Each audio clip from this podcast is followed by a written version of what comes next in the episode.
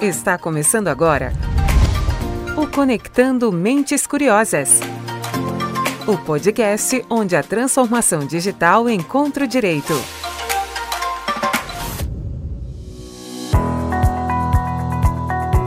Oi, pessoal, tudo bem com vocês? Eu sou Silvia Curado e hoje eu estou de volta para apresentar mais um episódio especial das lives do PG Advogados. Hoje nós trazemos um tema que já bateu recorde de audiência nesse podcast nós vamos falar sobre a importância do compliance trabalhista na adequação à LGPD. Entender a LGPD e criar uma cultura de proteção de dados tem sido um desafio para as empresas. Quando a gente olha para as relações de trabalho, a adequação que atende à LGPD pode expor a empresa a riscos trabalhistas se ela não for tratada com um olhar multidisciplinar. E para bater um papo sobre o tema, a nossa sócia especialista em governança, riscos e compliance trabalhista, Érica Mello, conversa com o juiz do trabalho do TRT da Terceira Região, Fabrício Lima Silva, abordando temas da LGPD nas relações trabalhistas como dados de saúde, dados de diversidade, adaptação do contrato de trabalho e consentimento do empregado. Essa realmente foi uma conversa muito rica. Mas antes de te deixar com o nosso papo de hoje, eu quero lembrar que você pode participar conosco mandando sugestões de temas pelo nosso e-mail, que é o podcast.pgadvogados.com.br. Quer saber mais sobre os nossos materiais? É só seguir o arroba pgadvogados lá nas redes sociais. A gente está no LinkedIn, no Instagram e no Facebook. E se ao final desse episódio o conteúdo tiver agregado para você, Vai lá, compartilha com a sua rede que nos ajuda a conectar mais mentes curiosas. Agora eu deixo você na companhia da Eric e do Dr. Fabrício e te encontro no próximo episódio do Conectando Mentes Curiosas. Até lá! Boa tarde. É, primeiro eu quero agradecer a presença de todos os participantes que estão aqui com a gente hoje nessa, nesse evento, nessa live né? Tem vários colegas, clientes, alunos, amigos. Então, meu muito obrigada, o nosso muito obrigada, né, professor Fabrício, a todos que estão aqui, é um prazer recebê-los. O nosso tema de hoje é a importância do compliance trabalhista na adequação à LGPD. É, a LGPD tem sido pauta das empresas já há algum tempo, as empresas estão trabalhando no mapeamento dos seus dados, no mapeamento dos seus fluxos internos, para estabelecer as medidas de adequação. E a, o que é o nosso objetivo aqui hoje é trazer um pouco da importância da multidisciplinariedade, né? Quando a gente fala das adequações à LGPD, a empresa é um organismo é, vivo, a gente sempre fala isso quando fala das pessoas que a compõem e que fazem a atividade dela se desenvolver no dia a dia. Então, nosso objetivo hoje aqui é compartilhar um pouco da importância dessa multidisciplinariedade e desse olhar de compliance trabalhista como uma ferramenta essencial de facilitação, de eficiência e de gestão de risco, né, para os envolvidos, para a empresa, para os próprios titulares. Esse bate-papo aqui hoje é para a gente explorar um pouco disso. Eu quero fazer um agradecimento especial para o nosso convidado de hoje aqui, o Dr. Fabrício Lima Silva, que é juiz do trabalho aqui do TRT da Terceira Região de Minas, entre outros títulos que eu vou pedir licença para ele para não citar todos, né, já que ele tem aí uma extensa carreira e várias especializações, mas ele tem uma especialização em compliance laboral, que é algo que agrega um olhar muito diferenciado e necessário né, nas relações trabalhistas, então ele tem essa, essa especialização em compliance laboral. Ele é autor do livro Manual de Compliance Trabalhista, que já está na segunda edição, né, de sucesso que foi, sucesso que é, na verdade, que traz várias situações e insights importantes para o olhar do compliance trabalhista no ambiente empresarial. É, eu tenho a honra de contar com ele no corpo de professores do grupo que eu coordeno, né, do curso que eu coordeno na FIA hoje de compliance trabalhista, então eu tenho o prazer de contar com ele lá no grupo de professores. Tenho também a honra de colaborar com ele na pós-graduação que ele coordena no IEPREV de compliance LGPD e prática trabalhista, né? Então a gente é parceiro aqui já há algum tempo para tentar disseminar aí algum, algumas ideias, compartilhar ideias, conteúdos, conhecimento e ouvir também para aprender. Né? Então, é sempre um prazer ter a oportunidade de conversar com o professor Fabrício, com o doutor Fabrício, juiz do trabalho. Né? Seja muito bem-vindo aqui hoje e muito obrigada pela disponibilidade de estar aqui com a gente. Obrigado, Érica. Para mim é sempre uma grande honra né, poder participar dessas suas lives, dos eventos, é, essa consultiva, né? Porque nós, magistrados, acabamos tendo muito maior contato com os advogados que atuam no contencioso. Mas o compliance nos abriu essa porta, né, para poder ter esse contato também com advogados que atuam na, na área consultiva e para discutir um tema extremamente relevante, importante para esse momento atual. A gente sabe que, em razão da pandemia e, infelizmente, é, a implementação e, às vezes, até a preocupação das empresas menores ou de médio porte ainda não é, está tão grande, né, porque tem outros problemas. E aí a gente vem discutir, debater justamente né, essa ligação entre o compliance, LGPD, muitas divergências sobre interpretação da, da LGPD, né? inclusive alguns chamando de LGBT, né?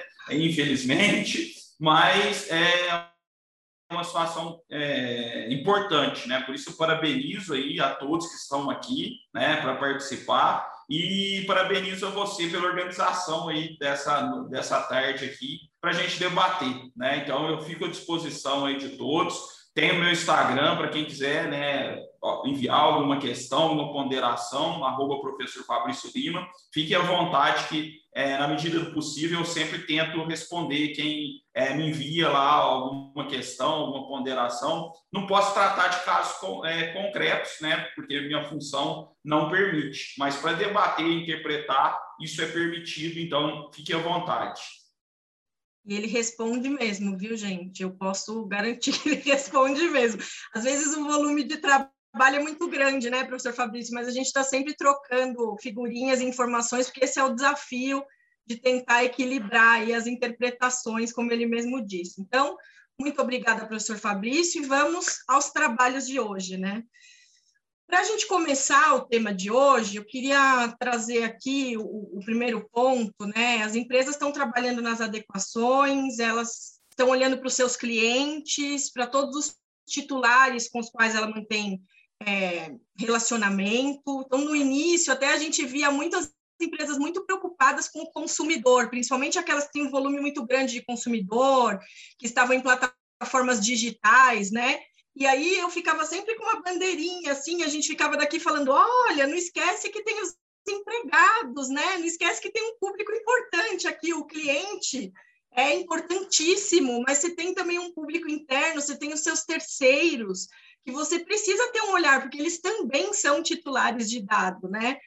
E aí a gente começou a se deparar com algumas situações em que a empresa tem é, o objetivo de fazer a adequação, faz é, muitas vezes um grande programa de um, um, grande projeto de adequação envolvendo todas as suas áreas de negócio, um mapeamento muito preciso dos dados, mas que é, se mostra cada vez mais essencial essa questão multidisciplinar, né? entender que muitas vezes é, eu, eu vou atender a LGPD, inclusive, porque ela tem dispositivos que são mais gerais com relação ao titular, que se eu não olhar para esse titular enquanto contextualizado na relação de trabalho, eu posso cobrir a cabeça e descobrir o pé, como a gente fala, né? Eu vou, eu vou resguardar a LGPD, mas eu vou ter uma questão trabalhista aqui.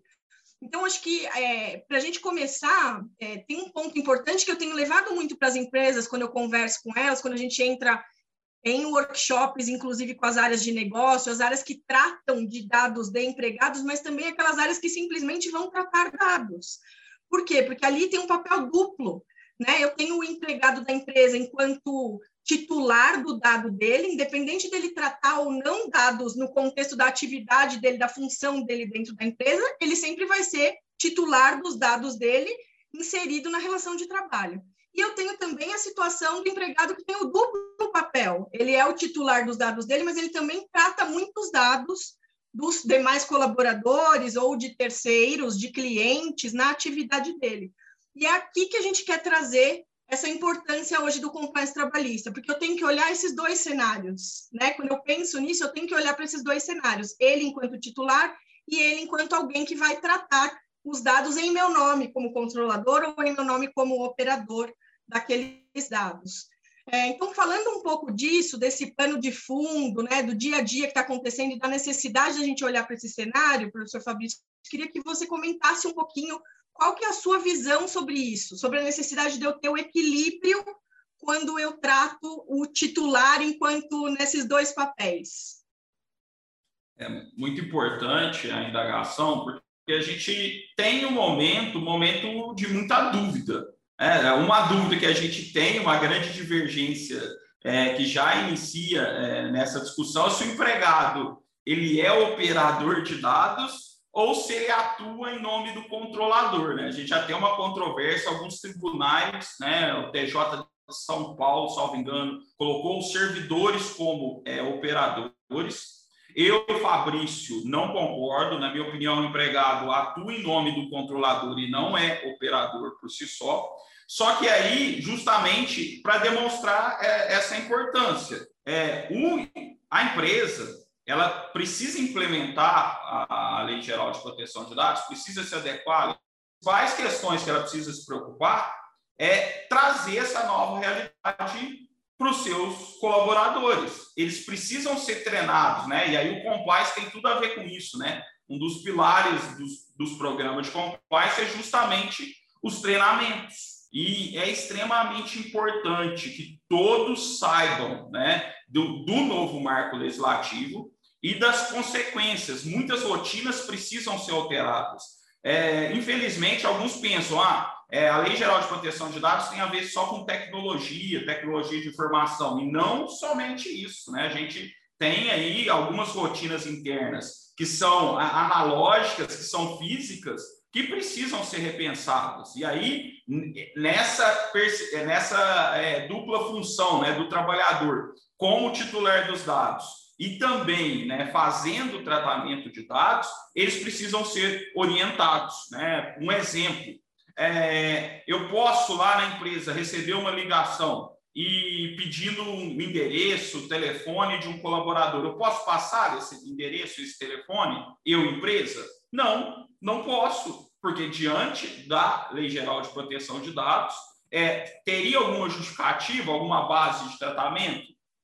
Não, né? Se do outro lado não é um cliente, né? Que aí justificaria depender da situação é um terceiro que a gente não sabe é, qual é a intenção dele, não existe essa base de tratamento. E aí, como eu vou saber? Né? Como que o trabalhador vai saber se ele não recebeu nenhuma orientação, se ele não recebeu nenhum treinamento? Então, é, é um simples é, exemplo de uma rotina, de uma prática que até então poderia ser livremente adotada aí pelas empresas, que com o novo marco legislativo precisa ser repensado. E é aquela questão: se esse dado é fornecido e de alguma forma ou de outra existe algum prejuízo em decorrência disso, o trabalhador, né, o titular do dado aí no caso, poderá né, se valer de alguma medida judicial, a depender da situação, para é, é, ter essa reparação. Então, tudo tem que ser repensado, é uma questão extremamente importante, delicada, e é justamente também um dos fundamentos que eu utilizo para falar que o trabalhador ele não poderia ser considerado operador,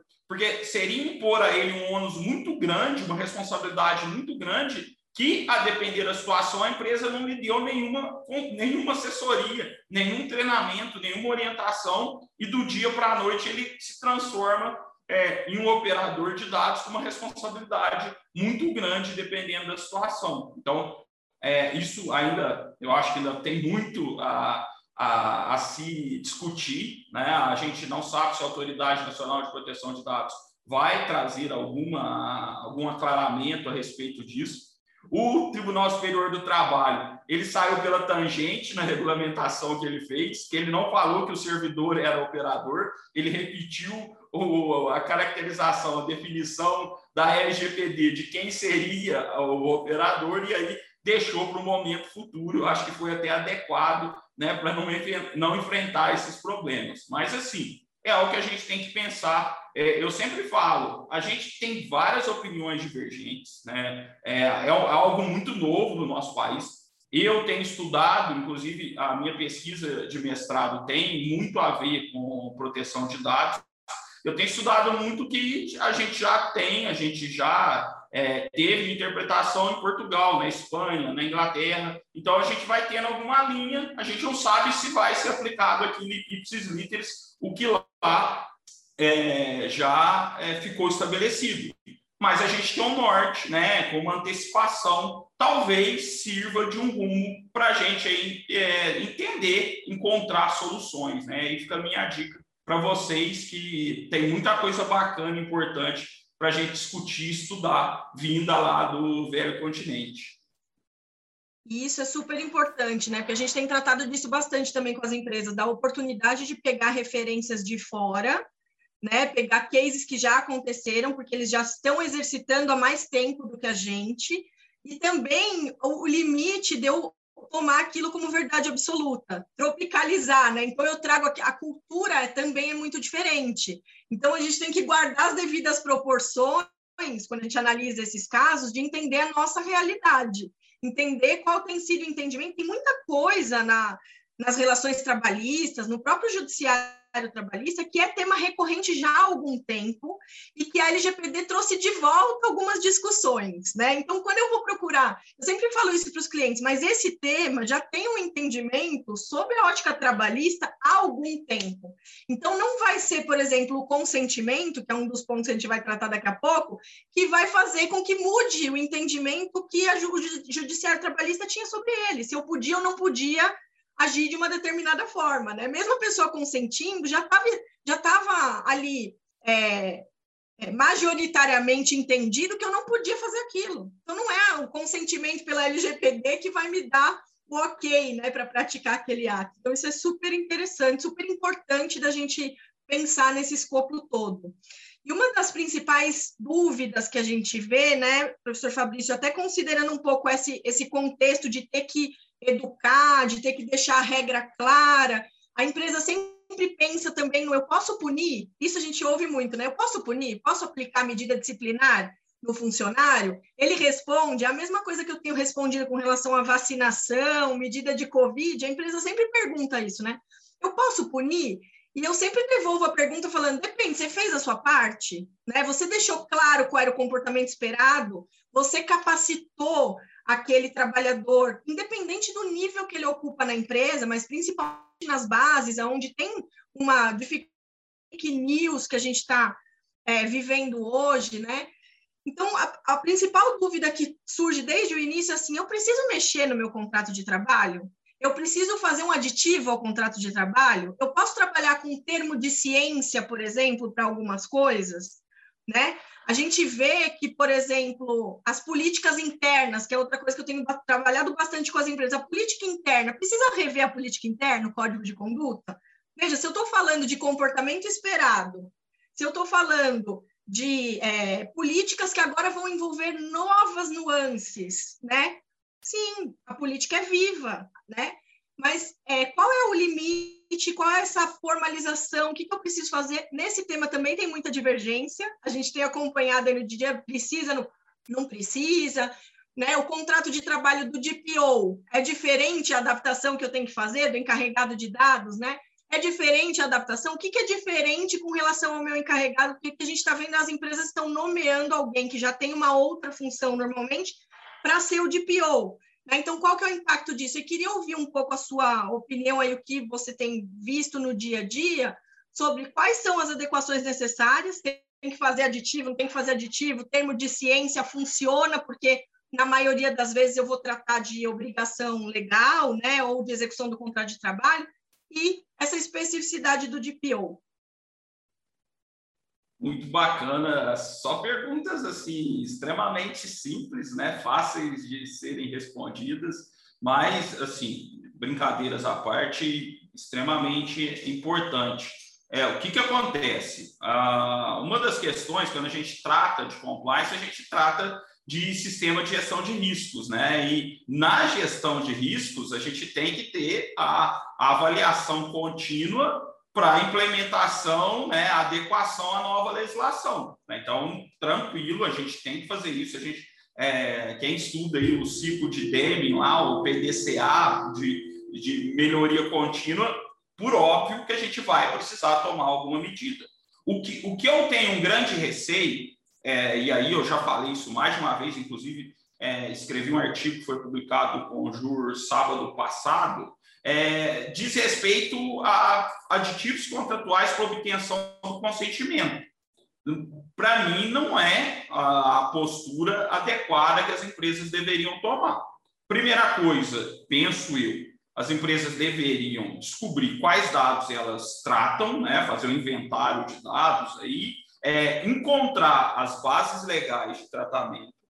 E aí poderia fazer, é, deveria dar um termo de ciência ao trabalhador ou aos consumidores também, dos, dos dados que eu trato, que eu tenho armazenado, né? Ah, aí isso aqui vai depender de interpretação da legislação. Professora Volio, ela defende que se eu tiver uma base legal de tratamento, cumprimento do contrato, cumprimento de obrigação legal, eu não precisaria informar o trabalhador, o titular do dado, que é para a finalidade que eu mantenho aquele, aquela documentação. Não preciso nem da ciência, então, é isso? Isso, é a opinião dela. Ela entende, tá? Sim, eu, eu discordo. Na minha opinião, a lei, a lei Geral de Proteção de Dados ela não faz nenhuma ressalva.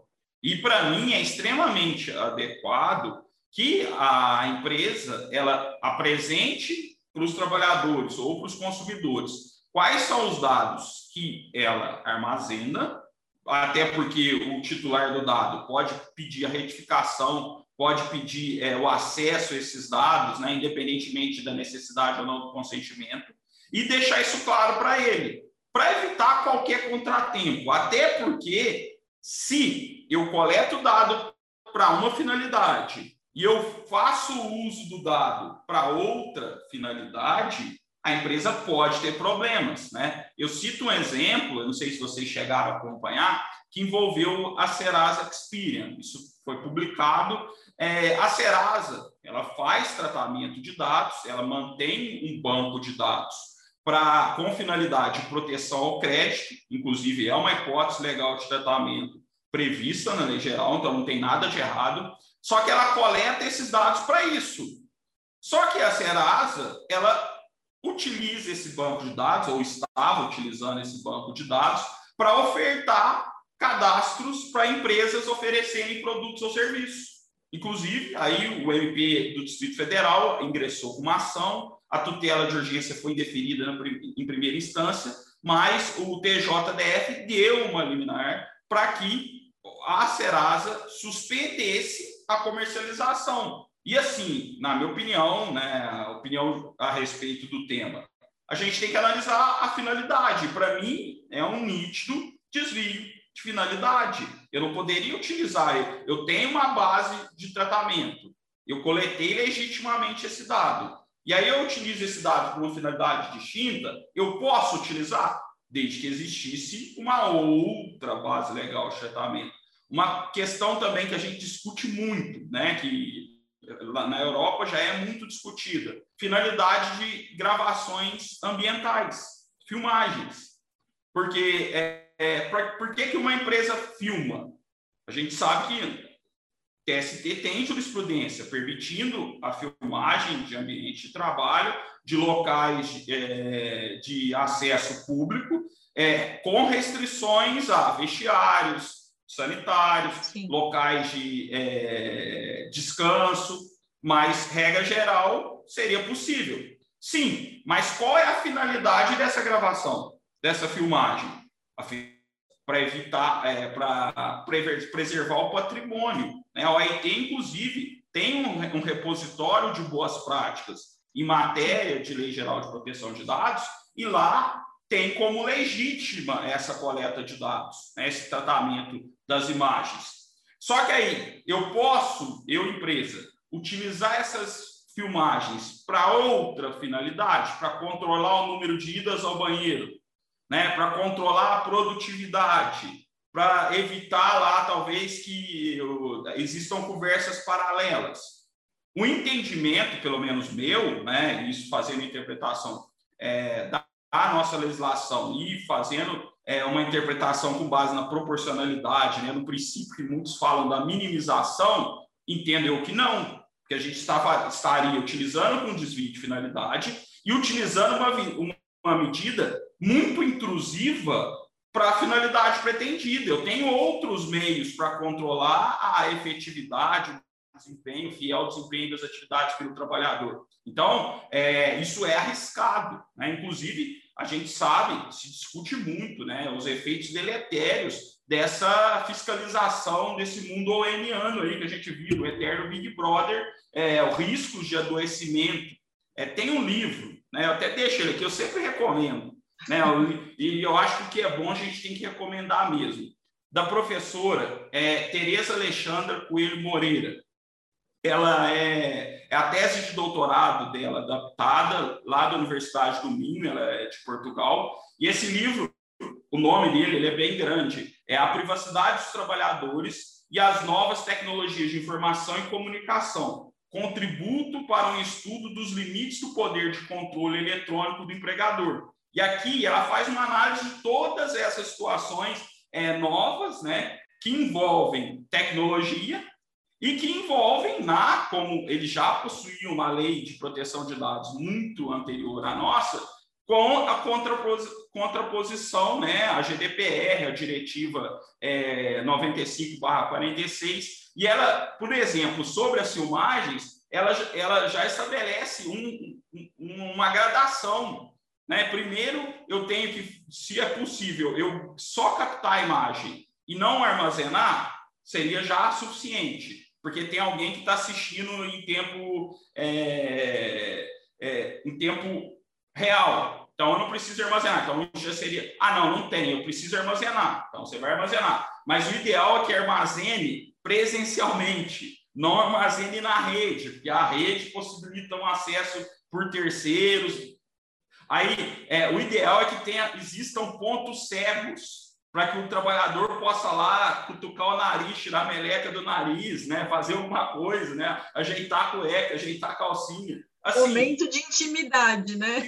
Para garantir o um mínimo de privacidade, né? Porque senão a gente vai, né, a passar a viver. Um, o pessoal fala muito, né, da, da empresa panóptica, né? O, o, o, panóptico foi desenvolvido lá por Jeremy Bentham, uma prisão em que um único é, vigilante tomaria conta de todos os presidiários, porque ele ficava ao centro e uma cabine translúcida que não conseguiam é, verificar para onde ele estava olhando, e você tinha a sensação, o prisioneiro em volta, né, como se fosse um coliseu ao redor, é, tinha a sensação de estar sendo constantemente vigiado.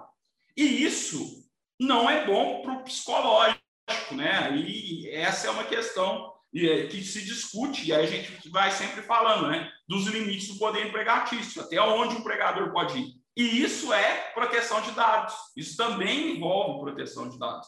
Então a gente tem que pensar, né? A outra questão também muito importante: quem vai assumir a função de encarregado de proteção de dados? Isso, vai é, implicar em maior responsabilidade? Eu não tenho é dúvidas de confiança? Essa é a pergunta também que surge bastante. É cargo de confiança?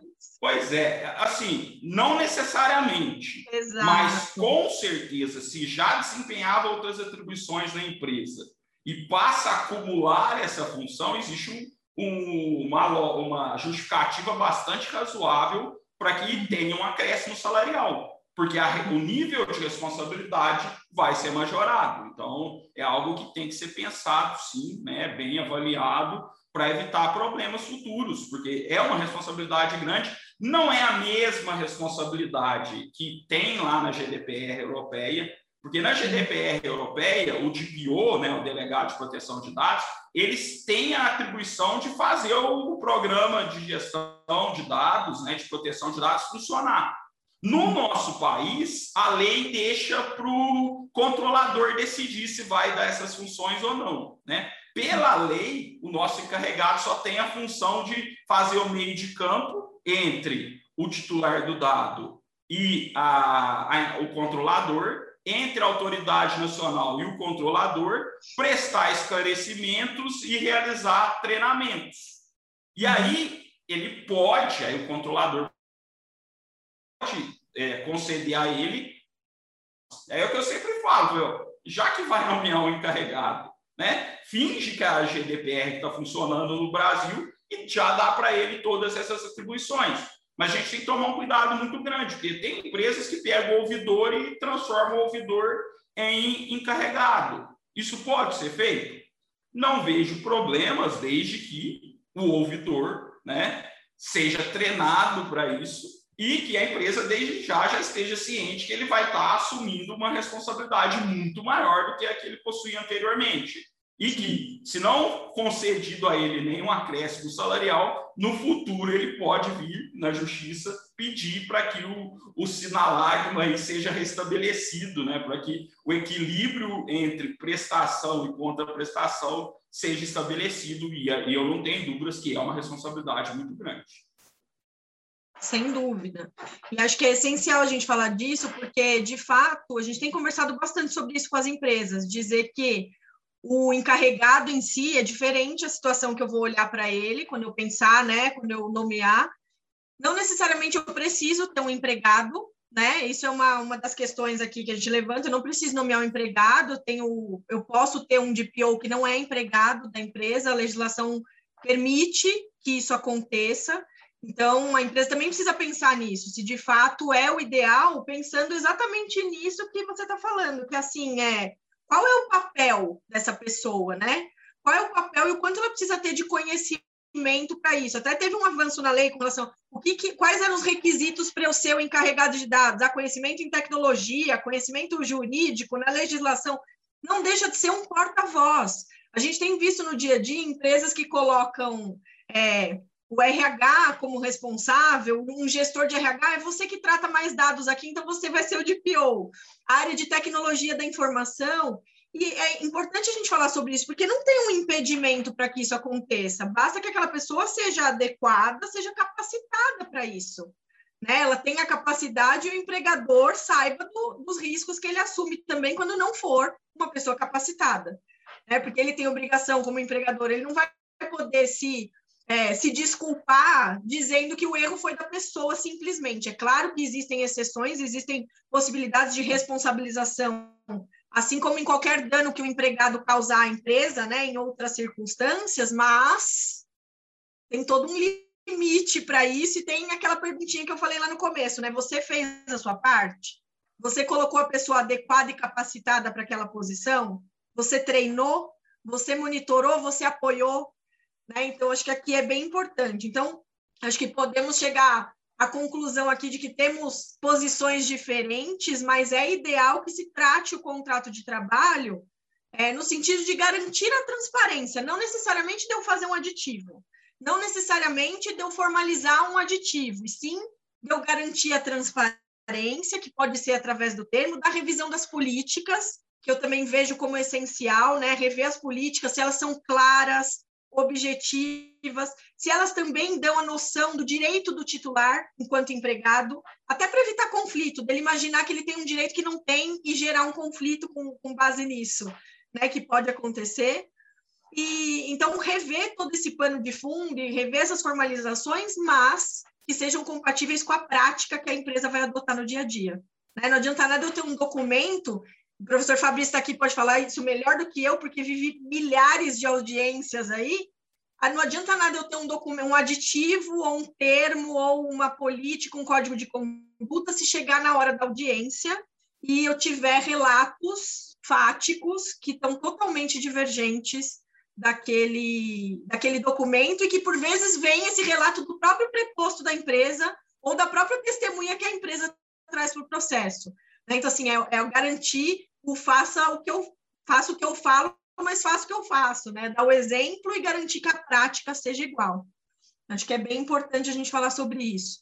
Depois, aprof... Quer falar alguma coisa, professor? Só uma pequena ponderação. É, a gente tem uma outra questão que, no que diz respeito a essa ausência de regulamentação que nós temos, né, efetivamente das atribuições do nosso encarregado nessa, né, nessa questão de fazer o programa funcionar, é, a gente pode, é, muito se discute sobre a possibilidade da existência de conflito de interesse, né? Porque é, o, o encarregado pelo departamento pessoal, que é o setor que mais trata dados, ele vai ser o delegado. O que eu digo, se a empresa tiver porte e estrutura para contratar um terceiro, né, para contratar um funcionário designado para isso, é muito melhor. Mas aí a gente também não pode ser mais realista que o rei, né, e obrigar a empresa a contratar alguém que não tem condições. Aí é, é, é o que temos para hoje, né? Aí é aquela questão ele tem que, esse profissional que for acumular funções e que ele for responsável ali por um setor que acaba sendo um setor sensível em matéria de tratamento de dados, é, ele tem que ser muito bem treinado e ele tem que saber disso, que ele mesmo acaba sendo seu próprio fiscal, né, e pode, né, dependendo da situação, é, gerar algum prejuízo para a empresa. Não é o ideal, mas a gente não pode obrigar, dependendo da situação, que a empresa, toda a empresa contrate alguém é, para atuar como, ou alguma empresa para atuar como encarregada. Mas a, o ideal é que a gente sempre procurasse evitar a possibilidade de existência de conflito de interesse, assim como a gente faz com o compliance officer, né? Porque é. é a mesma discussão. É, exatamente. Acho que é imprescindível isso, né? Falar dessa falar dessa nuance de entender o conflito e entender o risco que traz eu permitir o conflito. É claro que em alguns cenários é, é impossível situação ou até da, né, do direcionamento que ela tem, mas é sensível, né? Então a gente precisa olhar para isso. É, aí aprofundando um pouco nessa questão do até dos direitos do titular da necessidade de eu utilizar a base legal correta né? Eu olhar para a finalidade de tratamento daquele dado, entender a base legal correta e voltando naquilo que a gente começou falando lá no início, que era é, na ciência, é consentimento, consentimento a gente sabe que na relação trabalhista ele é frágil, e isso os precedentes europeus trazem bastante para a gente, né? A discussão do, do potencial de fragilidade do consentimento, quando eu estou falando de uma relação que já traz uma presunção de hipossuficiência daquele titular enquanto empregado, né, e de hipersuficiência do, do empregador enquanto é, detém o poder diretivo ali, enquanto ele determina e a, o empregado pode entender que está em risco o emprego dele se ele não consentir. Então, quando a gente olha lá na LGPD que fala do consentimento livre, né, inequívoco, é, olhando para a relação de trabalho, esse ponto fica fragilizado e acho que os juízes do trabalho vão acabar se deparando muito com essa questão do consentimento daqui para frente, exatamente com base nisso, né? Como é que é, é, a questão do consentimento? Mas além do consentimento, a gente pensando nas nas bases legais, né? O contrato de trabalho a gente está vendo que via de regra muitos dos tratamentos que acontecem eles vão ser baseados no cumprimento de obrigação legal regulatória do empregador e na execução do próprio contrato de trabalho. Então, eu preciso tratar dados do empregado para fornecer benefícios, eu preciso para cumprir a convenção coletiva, que, né, que equivale à, à legislação, os direitos coletivos, eu preciso é, para é, fazer o processo de admissão e de todos os controles no e-social, eu tenho questões previdenciárias, de FGTS, enfim, eu tenho uma série de fatores que acontecem naturalmente na relação e que na maioria dos tratamentos na relação trabalhista ela vai se basear nisso, que é o que a gente falou aqui sobre a transparência, sobre eu manter canais abertos para o titular me questionar se for o caso, mas eu não preciso de consentimento para isso, né? E eu tenho visto, nós temos acompanhado no dia a dia algumas empresas que, e aí de novo, né, são várias as interpretações, mas ao meu ver, é, estão errando nisso porque estão pedindo consentimento para tratar dados que ela trataria com base na obrigação legal, por exemplo. São os dados da admissão do e-social. Né, para dar um exemplo aqui. Então, eu faço lá um termo, ou faço um aditivo, faço um termo pedindo consentimento, até é, colocando como nome do documento termo de consentimento, termo de ciência e consentimento, ou termo de consentimento, dizendo ao empregado que ele consente, que ele assina ali porque ele consente que eu faça o tratamento dos dados pessoais dele para integração com o e-social, informação à previdência social, execução do contrato de trabalho. E aqui a gente começa a confundir as bases. Né? Tem até um precedente interessante, que é uma decisão da Grécia, que falou sobre isso. Houve uma autuação pesada lá de 150 mil euros, né? porque foi, no, no entendimento da autoridade local, ela foi é, utilizada a base incorreta de tratamento. Então, foi utilizado consentimento para tratar alguns dados que até teriam outra base legal, e ao fazer isso, no entendimento deles, a empresa tinha dado a sensação para o titular de que estava sendo tratado com base no consentimento. Então, por isso, ela deveria responder, deveria interromper o tratamento e deveria ser autuada porque infringiu a legislação. Né? Aqui é algo que a gente é, traz muito forte, que a gente tem visto muita dúvida das empresas com relação a isso e muita confusão também, como eu falei, de pedir consentimento para tratar dado que tem outra base se colocando em risco. Então, queria ouvir um pouco da sua visão sobre isso, né? Sobre a questão da ciência, o consentimento e eu utilizar o consentimento quando eu tenho outra base legal. Então, assim, cá entre nós, o consentimento é o último, né? Aquele assim, eu não tenho nada, não tenho nenhuma outra base legal. Aí eu preciso primeiro pensar se a finalidade de fato existe, se ela é legítima, e aí pensar no consentimento um pouco a sua impressão sobre isso.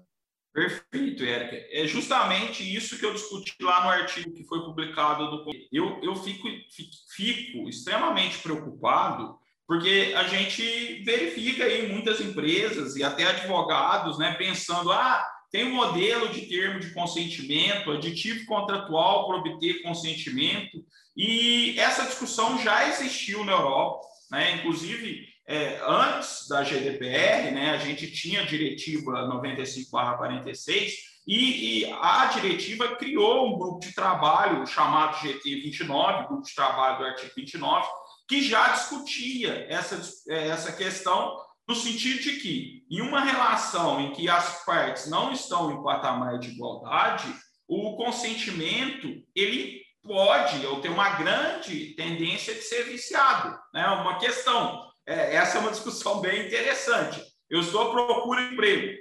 E aí é, a empresa vai fazer, vai me submeter a um teste psicológico. A, a função não exige, eu não vou trabalhar de vigilante, não vou. A função não exige nenhum teste psicológico. Aí a gente vai lá pesquisar. No artigo 11 da LGPD, é uma questão sensível, um dado sensível, se existiria alguma base para tratamento. Confesso que, não sendo os casos de eh, existência de legislação, eu não encontro base de tratamento a não ser o consentimento. E aí eu pergunto: uma pessoa que está procurando emprego, desempregada, ela não vai consentir?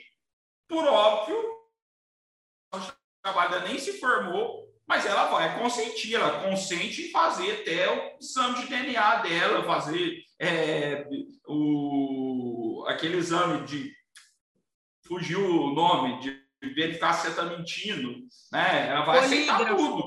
Polígrafo. Polígrafo, né? Vai aceitar qualquer coisa, né? E aí é aquela questão.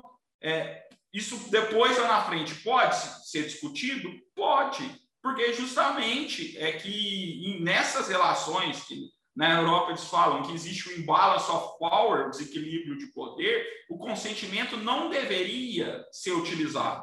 A gente já tem nas relações de trabalho, para não dizer, eu acho que 95% dos casos, a gente vai ter outra base legal de tratamento. E eu concordo, lá no artigo eu digo isso.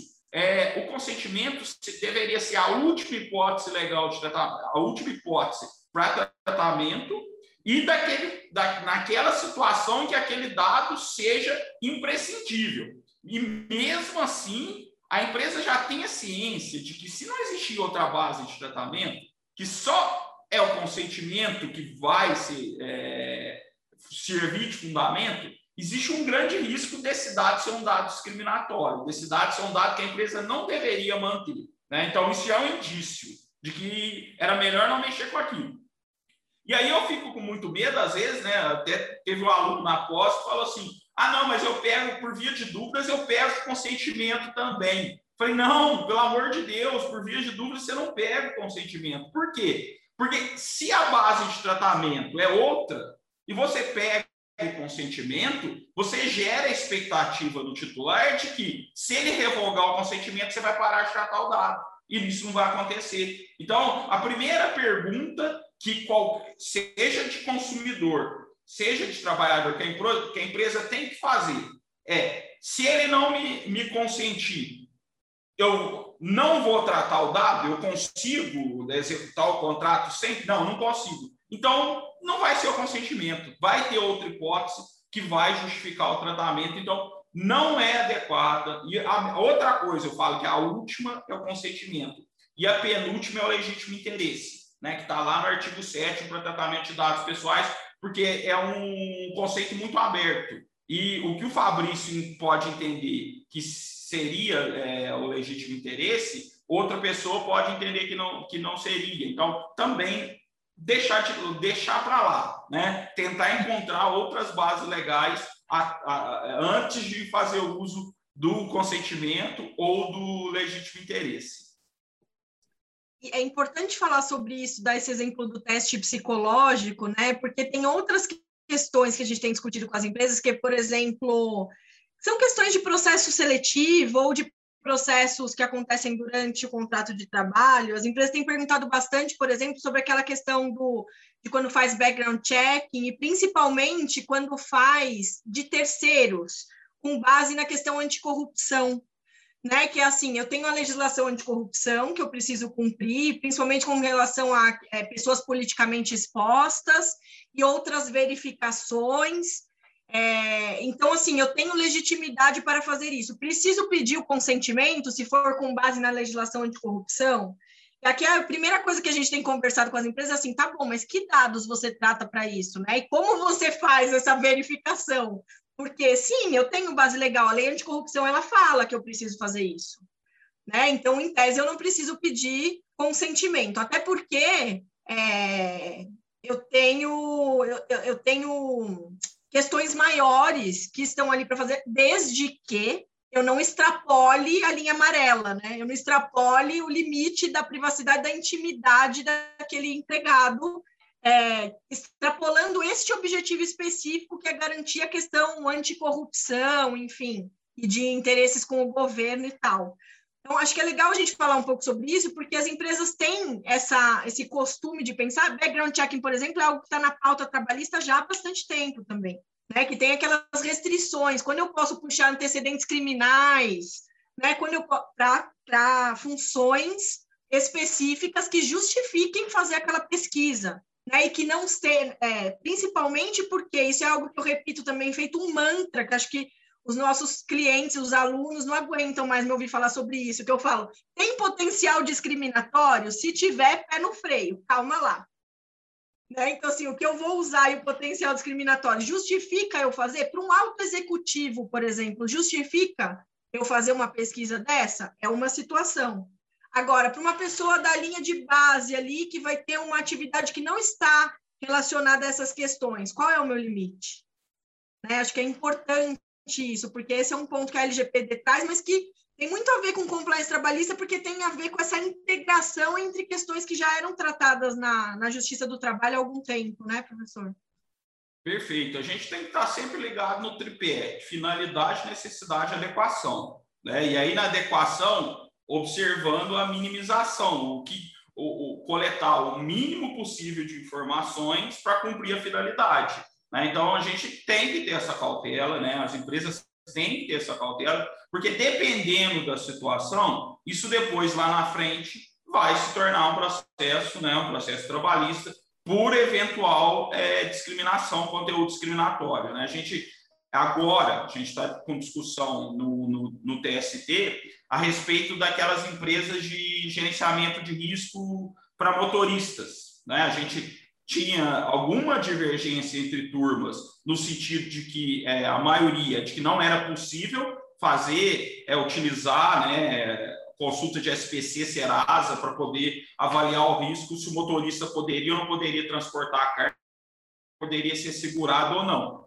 Uhum. É, inclusive, foi para a subseção de dissídios individuais essa discussão, mas com a discussão anterior à Lei Geral de Proteção de Dados né? Se antes a gente já entendia, né, o, a, o majoritário era de que não poderia, depois da Lei Geral de Proteção de Dados, eu não tenho dúvidas, né? Desde que não exista, enquanto não existe uma legislação permitindo, não vai ser possível. Então, a gente tem que analisar, pensar muito bem. É, tem uma abertura na Lei Geral de Proteção de Dados que diz que é, dispensa consentimento se o próprio titular tornou os dados manifestamente públicos. Né? Então, é, ah, postou na rede social. Então, a rede social é pública. Então, o, o, próprio titular abriu mão. Tá, mas isso pode ser revogado. Então, a gente, e, e tem, tudo tem a ver. A gente tem que, ser muito, é, tem que se preocupar muito com a questão da finalidade. É, eu falo muito das audiências. Isso acontece muito. Qual é a finalidade da gravação de uma audiência? A documentação do ato para fins processuais, para fins, é, a depender da situação, de defesa de prerrogativas, é, de eventual punição do magistrado por algum abuso, algum cerceamento. Essa é a finalidade. Eu posso, enquanto advogado, pegar essa audiência que está aqui sendo gravada, porque o, o magistrado foi deselegante, a magistrada foi deselegante, ou vice-versa, e jogar no YouTube e jogar em redes sociais, eu entendo que não, porque você está descumprindo a finalidade. E independente, mesmo que existiu abuso, a imagem foi violada, né? Os dados foram violados e isso pode ser passivo de indenização. Tem um caso paradigmático, né? É, de, de Portugal que foi, foi o caso chegou na Corte Europeia de Direitos Humanos, que era a situação: o cara trabalhava como caixa do supermercado. E tinha câmeras escondidas, que não é adequado. É claro que a filmagem seja ostensiva e que o trabalhador tenha ciência. Existia uma câmera escondida. E esse trabalhador estava. Ele perdeu em toda. Dentro, nas instâncias é, do, dos tribunais de Portugal, ele perdeu em todos. E ele levou o caso para a Corte Europeia de Direitos Humanos e na Corte Europeia de Direitos Humanos, sabe o que, que aconteceu? Mantiveram a justa causa dele, porque existiam outros elementos de prova que comprovavam a subtração, mas ele ganhou danos morais. É, é, o caso é Lopes Ribalta, quem quiser perguntar, é, quem quiser pesquisar. É, ele ganhou danos morais porque a imagem dele foi violada. Então, assim, tem que ter muito cuidado. Não é porque, ah, tá errado, tá, mas qual é a finalidade? Eu não vou, ah, por exemplo, lá, o funcionário está fazendo algo errado. Aí eu vou exibir lá num treinamento a câmera mostrando ele fazendo errado. Olha, isso não pode ser feito. A gente tem que ter essa preocupação. Então, mesmo que exista a base legal de tratamento, a gente tem que se ater né, estritamente à finalidade que aquele dado foi coletado para evitar problemas. Né? E aí, background checks com muito mais cautela, muito mais cautela. Exatamente. E aí, continuando nesse assunto, né, que a gente está falando aqui, é, a gente tem ouvido muito o que eu, eu, chamo de o já que, né? Já que eu peguei os dados raciais e de gênero, porque são obrigatórios para o e-social, eu vou utilizar esses dados para o meu programa interno de diversidade. Já que eu tenho a data de nascimento do empregado, que eu também peguei no processo de admissão, eu vou utilizar para minha política interna de aniversários. Eu vou circular a foto dele de parabéns e vou fazer, enfim, aniversariantes do mês com a foto de todo. Tem vários programas desses. Assim, a gente sabe da importância do RH das empresas implementar essas questões de engajamento, de clima organizacional, de cultura, né? E o quanto é importante a pauta da diversidade, por exemplo, extremamente importante, pauta estratégica para as empresas, né? Pauta estratégica, não, não, não dá para ignorar e tem que ter ações efetivas. Eu sempre falo isso, né? A, a, diversidade é muito mais do que dizer eu estou aberto para qualquer público. Não, não. Você tem ações afirmativas, você tem ações efetivas de inclusão e de diversidade, de equidade, enfim, né? É disso que a gente tem que falar. Então, assim, a gente sabe da importância de fazer isso, mas quando eu falo de políticas relacionadas a isso, a gente também encontra alguns posicionamentos divergentes. Então, há quem entenda que existindo uma política de RH, é, eu posso fazer esse tipo de tratamento para dados que são sensíveis ou para aqueles que não são, né? Porque a, a data de nascimento, por exemplo, não vai é, entrar, o aniversário da pessoa, na verdade, não é nem a data de nascimento, o aniversário da pessoa não vai entrar como dado pessoal sensível, mas a questão racial vai, né? A questão de gênero vai. Mas a sendo que é, eu é, posso tratar, existe quem pense que eu posso tratar com base em legítimo interesse, por exemplo, que foi um dos temas que você, um dos itens que você colocou aqui, aqui agora como sensíveis. Então, assim, se eu tiver, e, e eu até compartilho desse entendimento de que, em alguns casos, para políticas que não constranjam ou não tenham um potencial discriminatório, preferencialmente que não tratem de dados pessoais sensíveis, políticas claras, adequadas, né, que os funcionários de fato tenham uma adesão consciente àquilo, entendam para que serve. E mais do que isso, que tenham a opção do opt-out, né, que traz a legislação. Então, assim, eu tenho a opção de dizer eu não quero participar, por exemplo, eu não quero que o meu aniversário circule é, na rede da empresa. É, eu entendo que dá para fazer com base na política, sim, o tratamento. Mas para outras questões que têm esse potencial de constrangimento e discriminatório, como são as questões de diversidade, de pessoas com deficiência, né, que às vezes tem uma, uma exposição diferenciada e que a empresa precisa ter um cuidado muito maior, aí eu já acho que extrapola um pouco. Então, essa história do jaque, que é o desvio de finalidade, né, o desvio de finalidade que acaba esbarrando tanto na transparência quanto na questão da base legal que eu utilizo para aquilo, porque se eu peguei o dado para uma coisa eu uso para outra, eu esbarro na transparência, na finalidade, e eu ainda vou infringir a base legal que eu tenho. Né? Eu estou usando para outra base legal. É, então, assim, queria que a gente falasse um pouco sobre isso, né? Qual que é a sua opinião, sabendo que também tem milhares de opiniões, assim, como que você vê hoje essa questão do tratamento com base nas políticas internas e se eu preciso tratar de uma outra forma esses dados. Perfeito.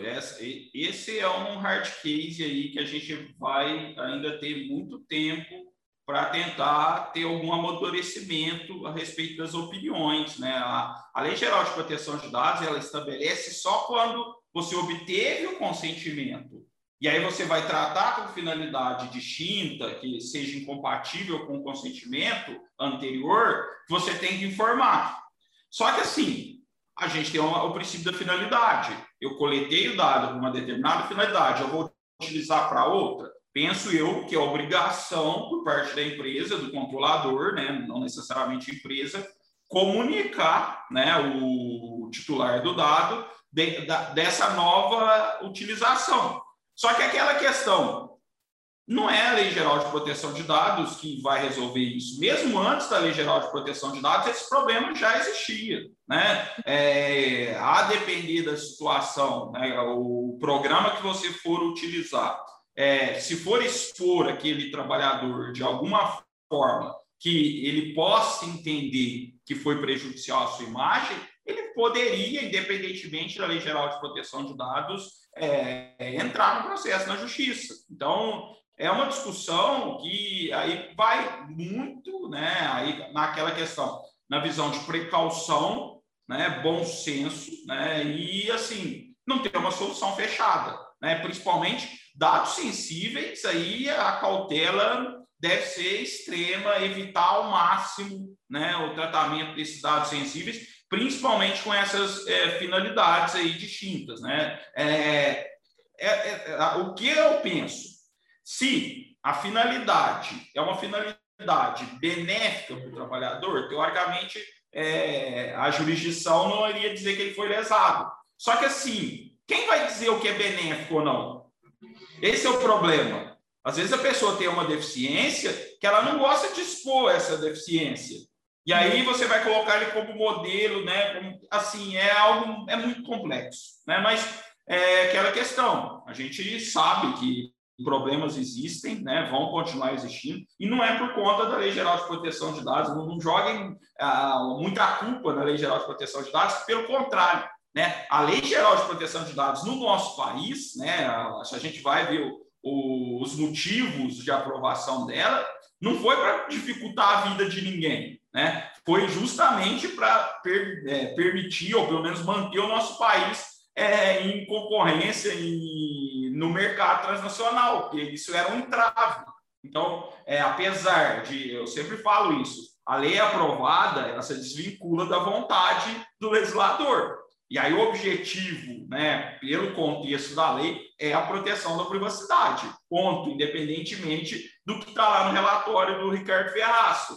Mas, assim, é, o que eu vejo, às vezes, é que tem muita gente procurando pelo em ovo em algumas situações, né, que hum, senão se torna impossível a execução de contrato, né, se torna impossível. Então, não tem como que falar, ah, não vou fornecer o, o meu CPF, ah, tá, então não posso te vender, então não posso emitir a nota fiscal, né, então, assim, então tchau, vai com Deus. Não é assim, né, tem pessoas falando, ah, não vou fornecer dados para o Ministério Público do Trabalho, porque ah, é dado pessoal, tem que ter autorização do empregado, eu não vou ceder. Ah, o ofício da justiça não quer cumprir com base em lei geral de proteção de dados. Gente, peraí, a gente tem uma Constituição que reparte competências e atribui poderes. E aí não é a Lei Geral de Proteção de Dados que vai barrar a atuação do Judiciário, do Ministério Público, dependendo do caso do sindicato, mas o sindicato aí já tem que ter muita cautela, muita cautela mesmo. Uma outra questão, eu estou até escrevendo um artigo com o professor Paulo, é, que também é juiz, professor da USP, discutindo a questão das negociações coletivas. Porque aí alguns encontraram a, a solução para todos os problemas. Né? Vamos colocar a convenção coletiva, coletiva autorizando tudo que é cumprimento de obrigação legal e está valendo, negociado sobre legislado. Porque é negociado sobre legislado privacidade, intimidade, é constitucional isso. Se a gente vai lá na GDPR, se a gente vai analisar as legislações europeias, eles permitem sim negociação coletiva para ampliar o rol de proteção, não para diminuir. Então, não vai dar certo, pelo menos essa é a minha opinião. Né? Respeito quem pensa de forma diferente, mas é sempre, sempre que eu, eu fico preocupado, eu, eu começo a ver as coisas, né, alguém apresentando seus. Eu fico preocupado, eu fico com vontade de escrever. Às vezes a gente leva algumas pauladas aí, mas eu para alertar, falo, ó, calma, né? Não, eu não quero estragar a brincadeira de ninguém, não quero. Na verdade, é, eu sempre falo isso. Empreender é gerir riscos.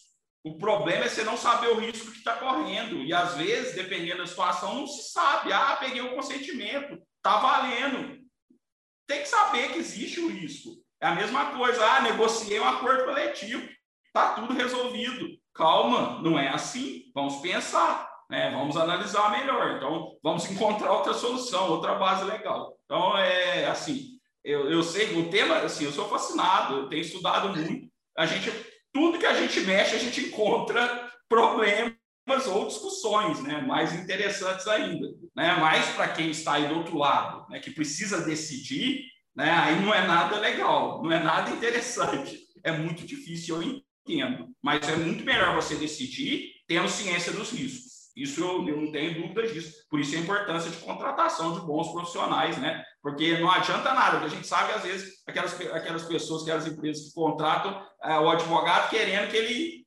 responda o que, o que, o que, o que ele quer ouvir, né? É aquela história do, do cônjuge traído, né? Que ele se contenta com qualquer mentira. Não é assim, né? Você tem que estar pronto para ouvir um não, né? Porque se contrata um profissional bom, um profissional é, que lhe presta é, confiança, ele pode falar que não mesmo, né? Ah, você pode é, tomar decisão diferentemente do que ele disse? Pode, mas você sabe que você tem um risco que ele já te deu não, né? Então, se der certo, né? Sorte sua, mas é um risco. Exatamente. Bom, cautela, né? A palavra acho que é cautela E até só para complementar com relação a essas questões de diversidade, né? A gente tem ouvido muitas empresas falarem assim: ah, mas é, quando a gente tem lá os embaixadores da, dos programas de diversidade, ou vários nomes que as empresas dão, enfim, pessoas que representam, que são representativas dos grupos minorizados, né? Que eles chamam, enfim. É, já não subentende-se que ele está é, autorizando que eu vincule a imagem dele aquilo tal. Assim, o subentende-se é complicado, né? Tem que estar tá claro para ele, mesmo que assim, eu acho que nesses programas de diversidade, nessas políticas mais direcionadas, temáticas, talvez seja um dos grandes grupos em que a gente vai cair muito no consentimento né? E naquele consentimento que de fato é o consentimento, que assim, ele pode ou não participar, ele pode ou não se expor, ele pode sim revogar, e a partir dali eu, eu vejo que esses são os grandes polos aonde vai acontecer o consentimento, porque é necessário fazer, e eu não vejo como fazer sem. Né? E, por outro lado, eu tenho que garantir o respeito a essas regras todas de, de revogação, enfim, preservação do consentimento específico. Então, não, é, é, não subentenda nada, né? o consentimento é específico, inclusive pela lei, ele tem que ser específico, né? É, e um alerta, né? a lei é expressa, o ônus de demonstrar que obteve o consentimento é do controlador. Então, Exato. Isso se viesse discutir em juízo. Se existir dúvida, é o controlador que vai pagar essa conta. Então, o ônus é dele. Exatamente.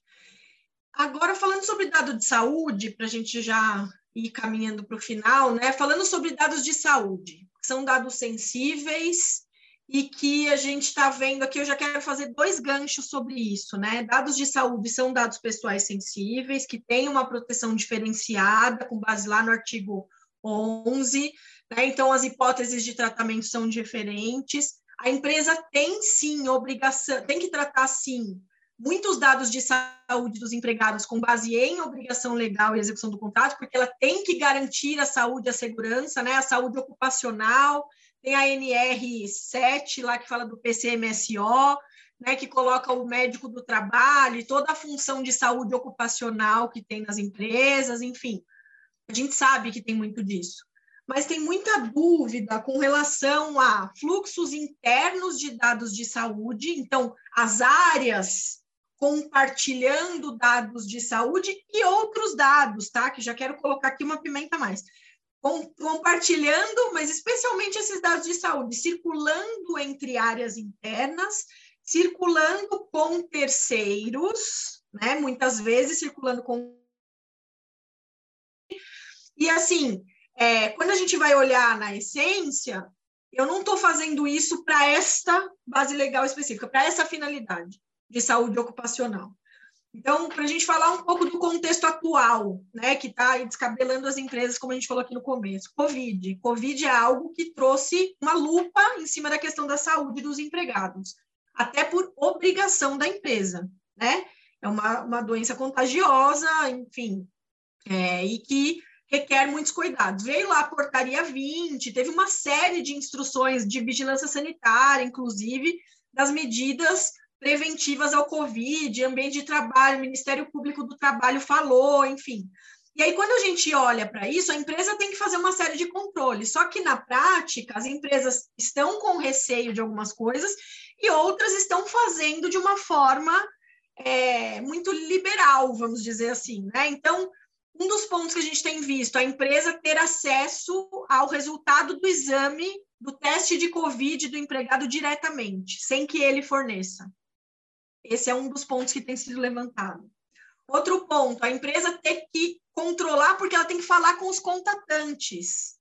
Né? A portaria 20 fala que ela tem que controlar os contratantes. Então, se eu sei que o professor Fabrício me avisou que estava com Covid, ele me disse: eu estive em contato com fulano, fulano, fulano, eu tenho que ir lá e tenho que avisar essas pessoas e monitorar, né? Então, assim, quando a gente chega nesse ponto, a gente cai nessa questão do dado de saúde, do como ele circula, do quando ele circula, para quem ele circula.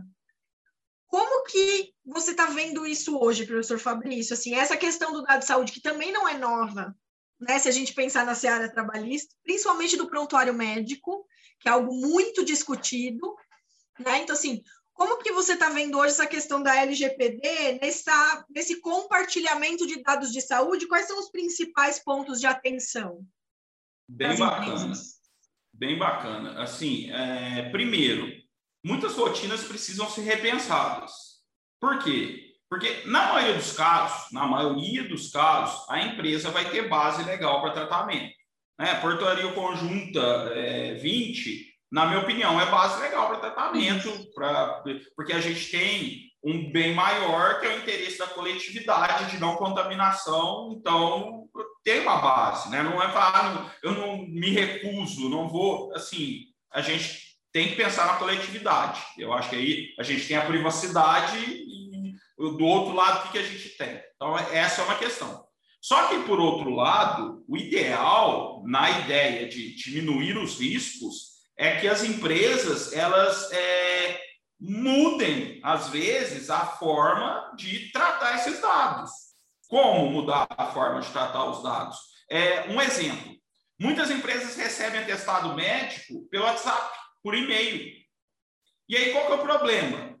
O problema é que o WhatsApp é encaminhado para a pessoa lá do RH. Só que assim, o que, que vai, é, vai pedir que essa pessoa encaminhe para outra pessoa. Né? A gente sabe, às vezes, que a, a, a CID não é obrigatória, mas o, o titular lá, o paciente, pode autorizar o registro da, da CID. E aí, dependendo, lá é uma CID é, meio inusitada, alguma coisa, né?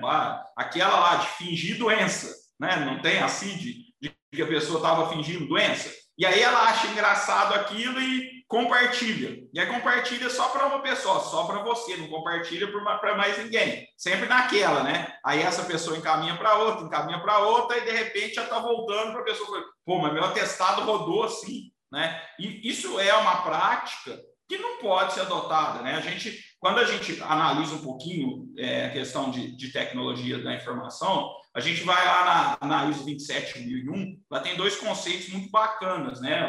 Do privacy by design e o privacy by default, né? Que privacidade, o design com base na privacidade e a privacidade como padrão. Então, a empresa, dependendo do porte, tem que repensar suas práticas. Inclusive, né, tem empresas que e, e, é, criaram aplicativos para você enviar o atestado. E, e o atestado aí vai ter controle por logs de quem acessou, a hora que acessou. Então, você já está minimizando seus riscos de vazamento. Sim. Eu não falei no início, mas é algo muito importante a se dizer que a, a primeira causa de vazamento de dados não é tecnológica, é humana falha humana. A segunda é tecnológica. Muitas empresas falam, ah, eu vou é, é, investir em TI, reforçar o sistema de proteção, arrumar um, um, um, um servidor bacana, com um firewall bacana. Não adianta de nada se você não treinar as pessoas, se você não mudar rotinas. Né? Lá na Europa, tem empresas que, por exemplo, é, colocam duas redes para acesso à internet uma para fins exclusivamente particulares, sem monitoramento ou com monitoramento bem é, reduzido, porque existe responsabilização, né? É, aqui no Brasil também, é, e outra que é para fins de trabalho, aí com maior controle. É, é um novo modo de se pensar, né? Talvez a gestão de atestados, a gestão de, de afastamento deveria ser repensada se ela deveria ficar no RH o RH apenas receber é, orientações, ó, atestado de três dias, ponto. O, o, serviço médico da empresa que controla as questões relacionadas à saúde, evita aí qualquer problema, né? ou pelo menos diminui. Evitar não evita, mas diminui a possibilidade de vazamento. Né? Sim, então, assim, é tudo que a gente tem que repensar. Porque, às vezes, eu falo um caso que aconteceu comigo. Minha, minha foi fazer uma cirurgia nas, na, na entrada do centro cirúrgico, falou, cadê os exames dela? Ah, tá lá na médica. Ela falou, vai lá buscar para mim. Eu fui lá na médica buscar, é, para a secretária, eu vim buscar os exames da André. A secretária me entregou os exames sem nenhum protocolo, sem nenhum nada, sem assim, é, ela nunca tinha me visto. Né? Eu falei que eu era o esposo da André e peguei os documentos. E aí? E se fosse uma empresa, e se fosse alguém, não sei, o que quer que seja, é algo que nunca poderia acontecer. Laboratórios de exames, pelo menos aqui na minha cidade, eu pego o exame de qualquer um que eu chegar, que eu saiba que exista lá, vão me entregar, independente. Isso não é porque eu sou juiz, é porque né, nem me apresento como juiz, nada. Né? Chega, ó, vim pegar o exame da minha sogra, eu pego, sem protocolo, sem nada.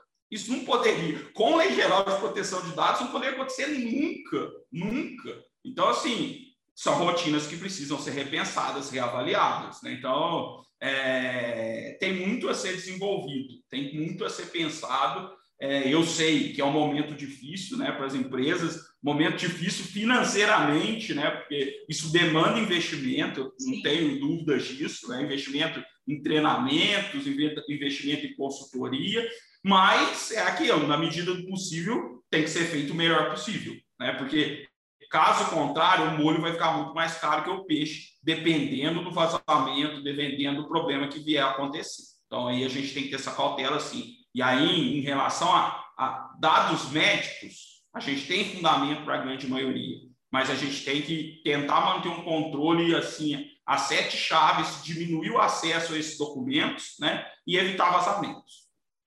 Até para demandas judiciais, né? Que esse é o, é o contraponto que eu queria fazer aqui para a gente fechar essa parte, para a gente, na verdade, caminhar bem para o final mesmo. É, assim, o contraponto da defesa de é, exercício regular de direito em processo judicial e tal, que a lei fala que eu posso fazer tratamento para isso, e quando eu falo de dado de saúde, tem uma questão aqui, porque principalmente, normalmente eu vou compartilhar com terceiros. Então, assim, quem tem as informações do prontuário médico quando uma reclamação trabalhista envolve é, questões de saúde, né? Pedido de pensão vitalícia, indenização por danos materiais, morais, estéticos. Quem tem a informação do prontuário do paciente é o médico do trabalho, né? A área de saúde ocupacional. Em tese, em tese, não. Olhando a legislação, né, o, o, inclusive o Código de Ética Médica, existe um sigilo sobre esse prontuário médico. Inclusive, tem uma questão de contestação de nexo técnico epidemiológico, que até então era utilizada uma resolução do Conselho Federal de Medicina que permitia ao médico do trabalho utilizar dados do prontuário do empregado, né, do prontuário médico do empregado para contestar esse nexo técnico quando era reconhecido pelo INSS que uma doença era equiparada a acidente, né, tinha nexo com a atividade dele. E em 2020 a gente teve uma decisão lá no Distrito Federal, numa ação civil pública do Ministério Público do Trabalho de lá, que anulou essa resolução do Conselho Federal de Medicina, exatamente porque o entendimento é pacificado no sentido que existe sigilo sobre isso. Então, a gente tem falado muito sobre isso com as empresas. Assim, a sua área de saúde ocupacional pode e deve colaborar, mas colaborar no limite de, por exemplo, discutir que aquela, aquele afastamento, ou que, ou que a pessoa não tem um problema de saúde ocupacional, que não, ou que aquele problema de saúde ocupacional que ela está alegando não tem relação com a atividade dela, mas sem discutir outras doenças de base, outras características que eu tenha ou mandar o prontuário integral, né? Assim, eu, eu falo até como experiência de advogada, que durante a vida tive muitas experiências de receber assim, toma aqui toda a documentação que eu tenho. Aí vem aquele prontuário médico desse tamanho da pessoa quando ainda era é, físico, né? Entregando um pouco da idade, mas quando os processos ainda eram físicos, vinha aquele prontuário médico enorme, cópia integral daquilo. Então, assim, aqui a gente tem duas questões. Primeiro, do médico do trabalho, que responde pessoalmente no Conselho Federal, né, pelo Código de Ética, enfim, responde não só no Conselho, mas responde como profissional da medicina, e que pode ser até acionado diretamente. E a questão do, do compartilhamento dessa informação. Então, ah, manda para o RH, porque o RH vai ajudar lá na defesa, manda para o escritório terceirizado. Acho que para a gente fechar aqui, seria legal a gente falar um pouco sobre isso, até da vivência do processo trabalhista. Né? O processo trabalhista muitas vezes trata desses dados. E a gente vê que nem sempre tem nenhum, é, uma atenção para isso. Tem muita empresa que junta a integralidade do prontuário médico na defesa. Né? Mas a gente tem legislação específica que fala que o médico do trabalho tem que entregar o perito nomeado, né? Tem até precedentes que discutem se o juiz teria acesso ao prontuário integral ou apenas ao resultado da perícia. Tem alguns casos tratando disso.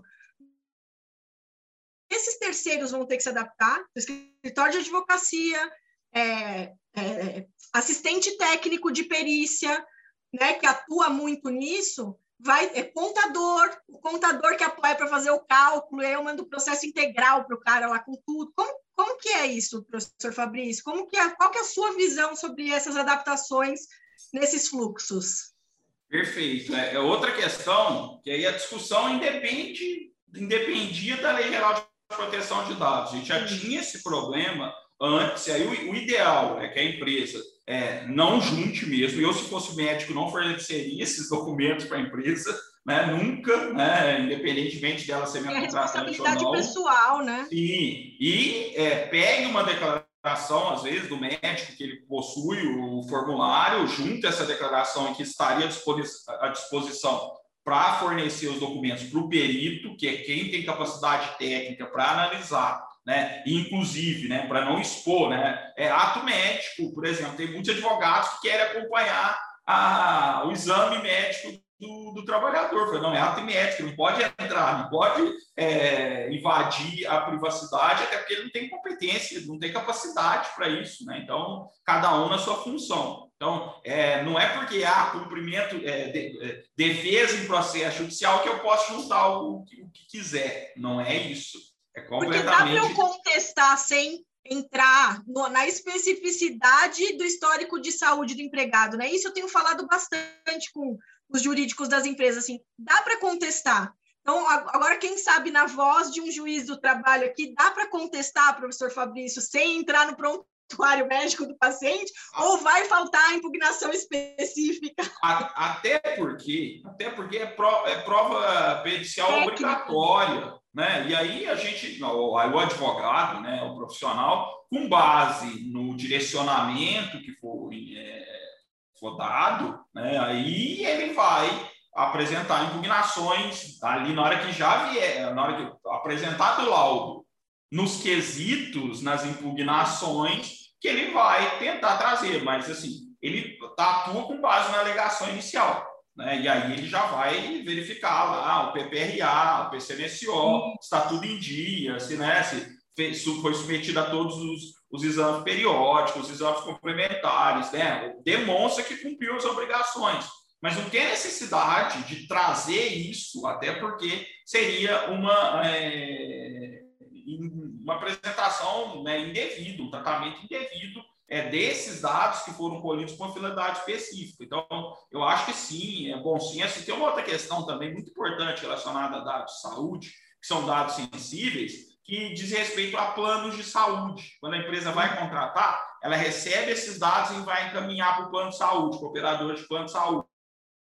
O ideal, né, isso aí, inclusive, não foi ideia né, minha, a gente ministrou um curso para a Empresa Brasileira de Serviços Hospitalares, a IBSERS, e é, uma das alunas já estudava é, a LGPD é, na área de saúde há mais tempo e ela deu essa sugestão eu achei muito, é, é, muito adequada naquela ideia de privacidade né, por, por padrão, de que nesses casos a empresa não colete os dados, né, direcione o trabalhador para ele diretamente fornecer os dados seus, das suas, dos seus familiares, para o plano de saúde, para o operador do plano de saúde, ou de seguradora, se for o caso, né, uma contratação de seguro. Então, não, que a empresa não faça essa intermediação de dados.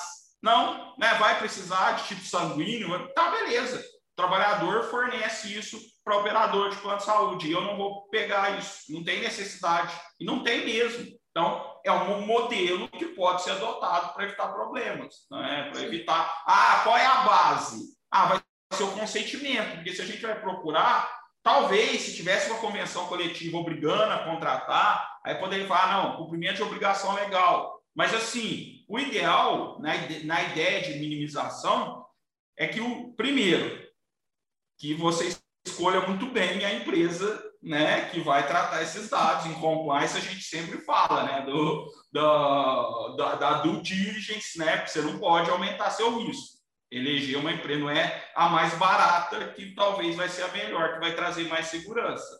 Né? E segundo, que esses dados sejam fornecidos diretamente à empresa de plano de saúde ou do seguro de vida, o que quer que seja, né, para evitar problemas. Então, é uma saída bem bacana, que é um problema que eu sei que muitas pessoas enfrentaram aí de dúvida das empresas, ah, como que eu faço agora? Né? Então, pode ajudar bastante essa prática.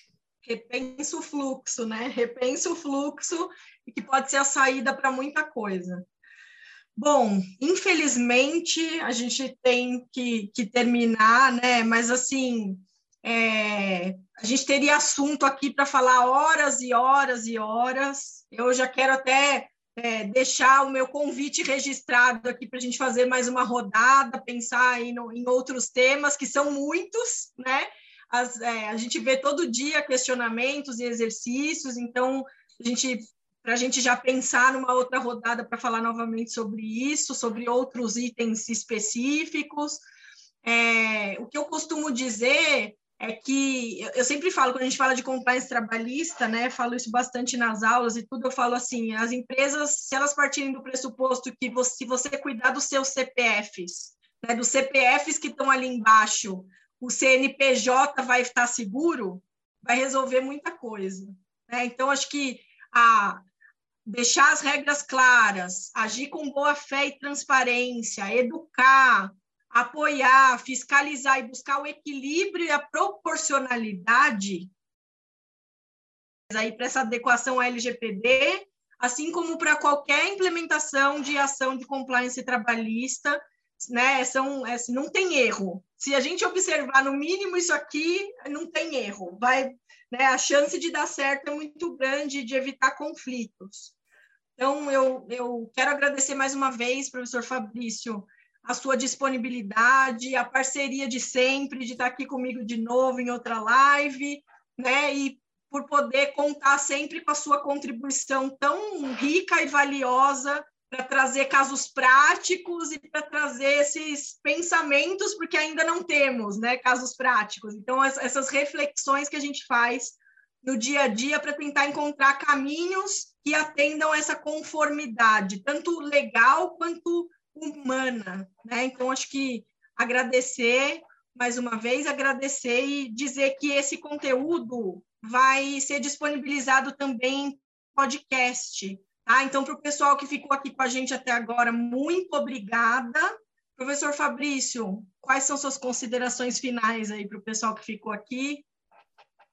Bom, é, primeiramente gostaria de agradecer a todos aí, né, que nos acompanharam, uma hora e meia aí de, de discussão. É, é, já digo, né, eu não quero aqui, né, me fazer como dono da verdade. Aqui são reflexões, né, que quem sabe, né, podem se elas serem mantidas ou dependendo da situação, é, a gente voltar atrás, né, imaginar alguma outra solução. A Autoridade Nacional de Proteção de Dados, né, à medida que ela for aí editando seus atos, talvez vai trazer alguma luz aí para facilitar né, a vida e principalmente de quem é, precisa decidir mas é aquela questão, né? A gente tem que pecar pelo excesso de cautela para evitar contratempos nesse momento que a gente ainda não tem é, nenhum direcionamento. Então, é isso que a gente recomenda, sim. É uma nova cultura, a gente tem que repensar é, práticas adotadas, que eram adotadas é, sem a vigência da LGPD, e que as consequências, né, por enquanto, são apenas consequências judiciais, responsabilidade civil,